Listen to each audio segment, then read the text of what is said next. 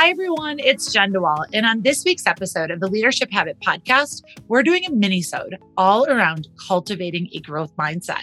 And this was actually created as a result of one of Crestcom's monthly webinars. So if you're looking to develop yourself, head on over to crestcom.com. We offer complimentary 60-minute webinars every single month on a variety of leadership topics. But here we go. Let's talk about what it means to cultivate a growth mindset. Mindset is really all about our perspective. We're thinking if it's a fixed mindset, you can even picture yourself in a box. When we're in that fixed mindset place, we're in that box and it can feel really difficult to break out of. We feel like maybe we're stuck, that there's nothing that we can do. And of course, what we want as leaders is to feel a growth mindset, that feeling that that box is open, that there's more solutions available to us. And of course, that we can make change happen and that we can always change. But here's the thing that we have to note about a growth mindset. This is one of my favorite quotes. It's one that I often share when I'm facilitating or speaking, and it's all about comfort should scare you. Now, why does that matter? Why should comfort scare you? Well, as individuals, as leaders, our brain craves stability. We don't necessarily love change. And as a result, we get into our comfort zones.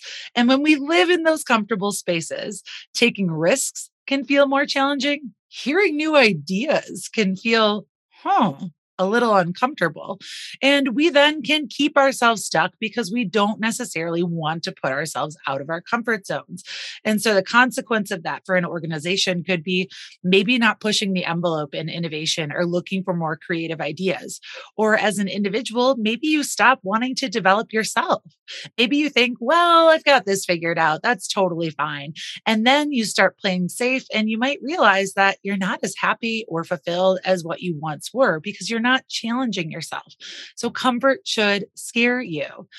So what are we going to talk about on this mini sode? We're going to talk about the difference between a growth and a fixed mindset and apply a framework to adjust your mindset, as well as create a strategy or give you tips on how you can develop a growth mindset on your team.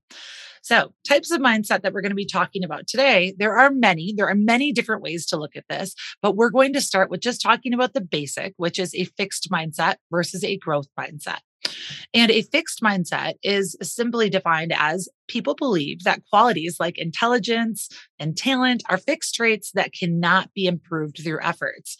And so what do, what are the characteristics of that? It could feel like when we embrace that fixed mindset that we're avoiding risks or challenges, that we're believing that, you know what, we probably can't improve our intelligence or our strengths, or that you either have it or you don't.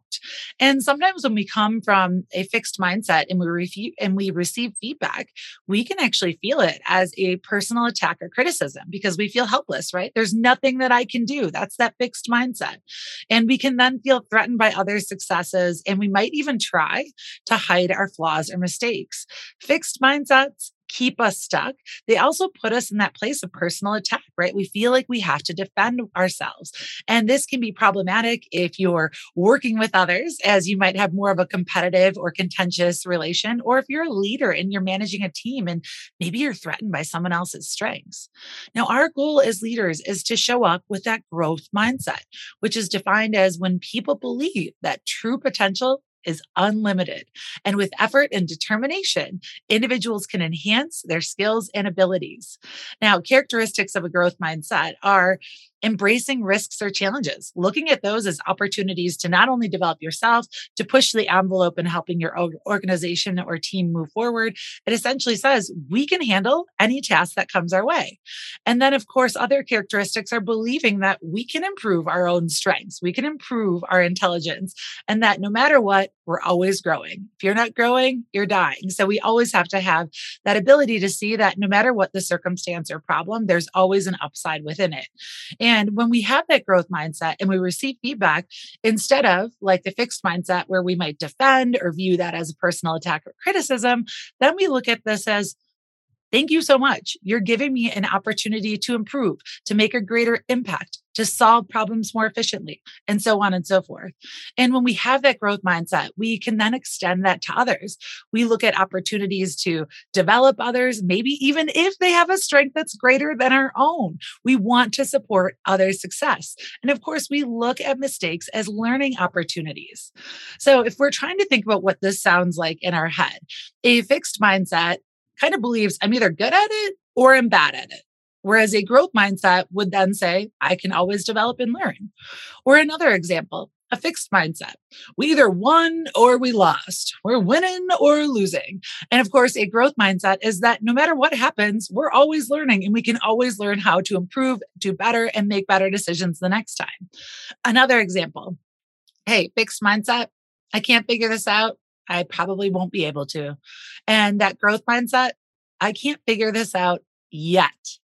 Yet we're giving ourselves permission to not know the answers. And I think that's something that's really important for leaders is we often put that pressure to know and fix everything. And hey, maybe it's just an opportunity to ask for help, to pick up a book, to do a little bit more research. It's not that you will never be able to figure something out. It's that you can't do it yet. And that gives you permission to learn and make different choices and it improves your confidence. Because the thing about mindset the truth about it is that it's a muscle that requires discipline to maintain. We will always fall back into our comfort zones. Again, that's our brain's way of saying, hey, stay safe there. So we have to be very intentional about creating and flexing that muscle of a growth mindset. Because mindset, if we don't do anything, if we live in that place of a fixed mindset, it can impact our behavior how we show up in certain circumstances, the choices that we make, which ultimately impacts the outcomes that we achieve. Mindset will even impact how we cope in a situation. How do we handle when mistakes happen or when, you know what, something doesn't go as planned? And it also gives us permission to learn, to always grow, which then gives us that opportunity to challenge ourselves, to see how strong we are, how resilient we are. So, mindset will impact our ability to be resilient.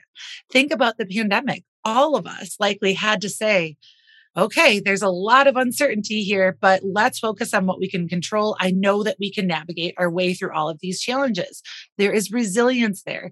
And of course, when we have that positive growth mindset, it improves our ability to take risks, both for our organization, our team, and us as individuals. It improves our relationships. And of course, it makes us more adaptable. So, how do you develop a growth mindset? Well, to talk about a mindset, we also have to talk about confidence, which is a feeling of self assurance arising from one's one's appreciation of our own values and qualities or abilities.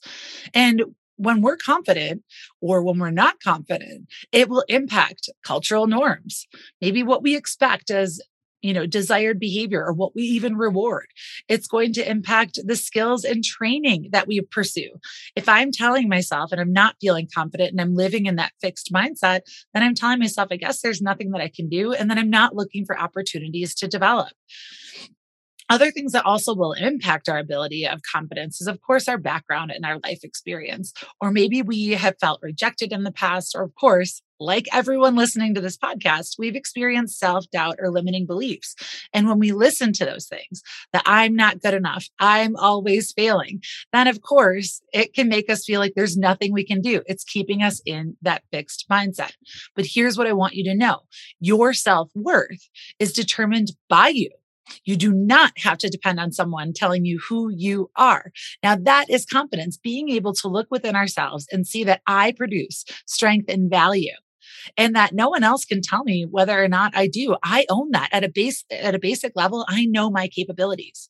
And when we can see that within ourselves as leaders, then we can also acknowledge and appreciate the strengths of others, giving them permission to be more confident, giving them permission to lean into their strengths and really let themselves fly.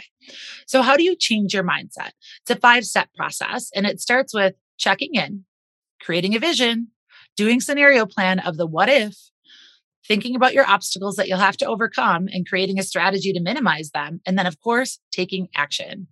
So let's talk about checking in with yourself. That really starts with self awareness, which is understanding your own emotions, needs, and drives to relate with others successfully. When we're more self aware, of course, we can solve problems better. We can manage our relationships. We understand our strengths and weaknesses. And most importantly, we understand our triggers. So if you're working on fostering and building that self awareness, things that you can do are to identify feelings and emotions, understand what's really going on. What were you triggered by when maybe someone showed up for late, late for a meeting? Also, practicing curiosity. How do you observe the rule or the world around you, the circumstances, the problems? Are you reacting to it in a place from a fixed mindset or a growth mindset? And of course, understand your strengths and weaknesses. When we understand our weaknesses, they can become opportunities, opportunities for us to develop or opportunities to delegate or get someone else involved that might have that as a strength. And of course, if we're trying to check in with ourselves, we have to understand why do we make the decisions that we do? Do we do it from a place of fear or rejection or not wanting someone to see our flaws, talking about that imposter syndrome? Or are we making decisions from that place of possibility? Hey, this is how we can move the needle. This is how we can further grow and develop. And of course, if we're talking about checking in with ourselves, I think there's a a relationship that we can all start to develop, which is giving yourself grace, giving yourselves permission to own our mistakes, but not live there, to take accountability for them, to do something different, to apologize, no matter what that is. When you make a mistake, own it to control it. The second piece is to set the vision or the goal. What are you trying to achieve as a leader? What are you trying to achieve as an individual? It's easy to stay in a fixed mindset when we don't have a vision or a goal because we're not really sure what we're working towards. So, when we have that vision or goal, it can help us make better decisions, solve problems faster. It can even motivate us, of course. And then it also helps to foster our own resilience. When a mistake or problem comes our way, if we have that clear vision or goal of what we want to achieve, then we can use that excitement, that enthusiasm, making that why why are we doing that bigger than your butt to help the butt, the reason not to, to help you make decisions and keep going. So if you're talking about how do you set a vision or a goal, make sure that you're specific, understand what you're working towards. It can't be something big. And of course, build in small and large goals. Too often we just set a grandiose vision and then we have no plan for how we're going to accomplish it. So make those micro goals or milestones to check in that know that each one that you accomplish is getting you one step closer to where you want to be. So, of course, you want to visualize and measure your progress and then also set a deadline for when you are going to achieve it. Now, the third thing that you can do to cultivate a growth mindset is scenario planning. You can think about this as what if up? What if things all go right? Or what if down? What if nothing goes right? Now, what if down can sound like this what if I don't do well on that presentation? What if I don't get the pre- promotion or the job? What if I bomb that interview? What if no one likes me as a leader? What if I fail? Now, we have a natural tendency to what if down. Our brain is doing that because it wants to anticipate hey, if things don't go our way, I want to make sure that we can survive and adapt. But the thing is, when we live in the what if down space and we don't move to the what if up, then it can keep us stuck. It can discourage us a, uh, and, of course, break our confidence. So, our goal in developing a growth mindset is to practice scenario planning. So, not only doing the what if up, down, which is what most of us will have the natural tendency to do, but then also doing the what if up. I want you to expand your possibilities, such as what if I do well on my presentation? What if I do get the promotion or a job? What if people like me? What if my team actually likes me? Or what if I succeed? Now, the benefit of scenario planning, of course, it gives us confidence, motivation. It helps us make decisions faster and solve problems in a greater way. So, how you can practice this in a situation that you're going into you're already doing the what if down, which is the worst case scenario. But then I want you to what if up, which is the best case scenario. So use up to inspire you and use down to prepare. Maybe use that to talk about some obstacles that you might have to overcome, which is step four in cultivating a growth mindset. You've got to identify your obstacles. Now, here's the thing about life I, I wish that these weren't true, but all of us are facing these circumstances. If you are doing life right, it's going to be hard. If you're pushing yourself out of your comfort zone, if you're being vulnerable, if you're taking risks, they're not easy because we typically haven't seen those situations or environments before. And you know, one thing we always have to look at if we're thinking about a fixed mindset or a growth mindset, it can be really easy to just say, I don't have budget, I don't have resources, I don't have this, Yep, you don't have anything. And I know that for as a leader, sometimes it's extremely struggling to say, what do you want us to do? We have no resources. But here's the thing, a growth mindset says we can still figure it out. I know it's not ideal. I know it's not what we want, but we can still navigate it through. So I want you to keep these truths about work and life in your head so you can understand them as not something that's a fatal flaw that's unique to you. It's something that you can absolutely overcome. Or another truth about life, you will never find the time time for everything. If you want time, you got to make time. Or you will always encounter someone difficult to work with. I wish that every single organization that I went to, everyone was getting along grand. They loved one another. But you know what? We're all completely different individuals. We're not all going to have the same communication styles or work ethics or preferences. And so sometimes, yeah, conflict is going to happen, or we may not necessarily connect with a coworker.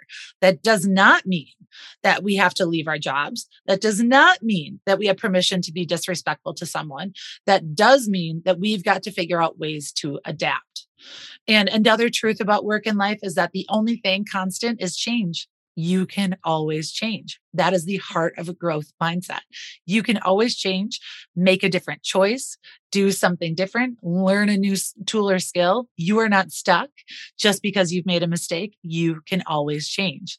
And then finally, just as the reminder, every choice will either bring you closer to or further away from your goals. It's important for a growth mindset to be more intentional with understanding how we're making choices, navigating, and perceiving our environments. So, tips to identify those obstacles and why that's important is that it helps us be more adaptable. When we understand the obstacles that we could potentially face, then we can create little strategies or at least have awareness around what could potentially come our way and then label it as something that we really need to care about or it may not happen. So that's okay. So, how can you identify obstacles? Well, it starts with just maybe answering some self reflection questions. What could impact your ability to be successful?